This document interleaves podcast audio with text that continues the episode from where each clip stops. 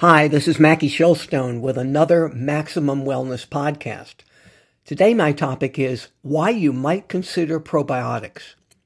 According to the National Center for Complementary and Integrative Health, a division of the National Institutes of Health, probiotics found in yogurt and other fermented foods such as kefir and buttermilk, dietary supplements, and even beauty products are live microorganisms that are intended to have health benefits when consumed or applied to the body. Most product, probiotics contain a variety of microorganisms, for instance, lactobacillus, bifidobacterium, uh, with certain yeasts like Saccharomyces boulardii qualifying as well. Many of the probiotic sources will also have prebiotics, un- non digestible food, such as inulin, I N U L I N, to support the healthy probiotic bacteria. When pre and probiotics are combined together, they're called symbiotics.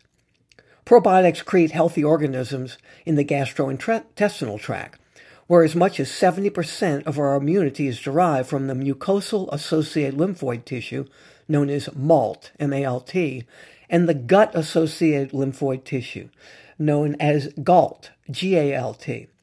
Probiotics produce substances, among them butyrate, that influence our immune response.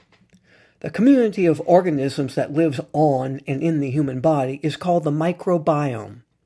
The Human Microbiome Project, which was funded by the National Institute of Health from 2007 to 2016, played a key role in the research by mapping normal bacteria that live in and on the human body.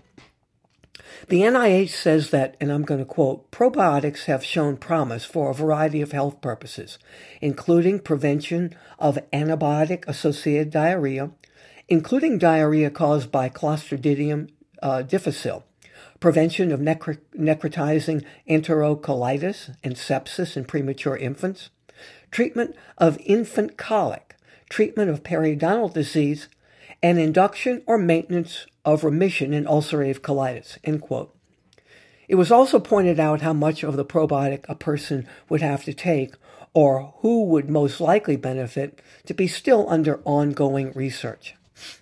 From the NIH research, it appears that probiotics are a first line defense against harmful, harmful bacteria. And I'm going to quote, have an extensive history of apparently safe use, particularly in healthy people. End quote. What is still outstanding is whether the same can be said for those people with severe illness and the associated compromised immune systems. Probiotic supplements are measured by how many CFUs, that's colony forming units, usually in billions, are delivered.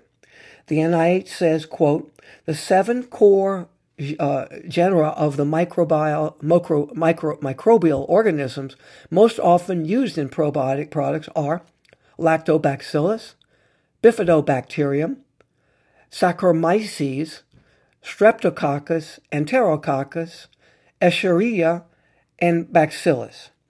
It's further noted, quote, because probiotics must be consumed alive to have health benefits, and they can die during the shelf life, shelf life. Users should look for products labeled with the number of CFUs at the end of the product's shelf life, not at the time of manufacture. End quote. For more information, I suggest you sign up for my free weekly wellness update, Mackie Mail, on MackieShilstone.com, my homepage. That's M A C K I E S H I L S T O N E.com. You'll get discounts in my five Southern uh, Louisiana uh, GNC franchises.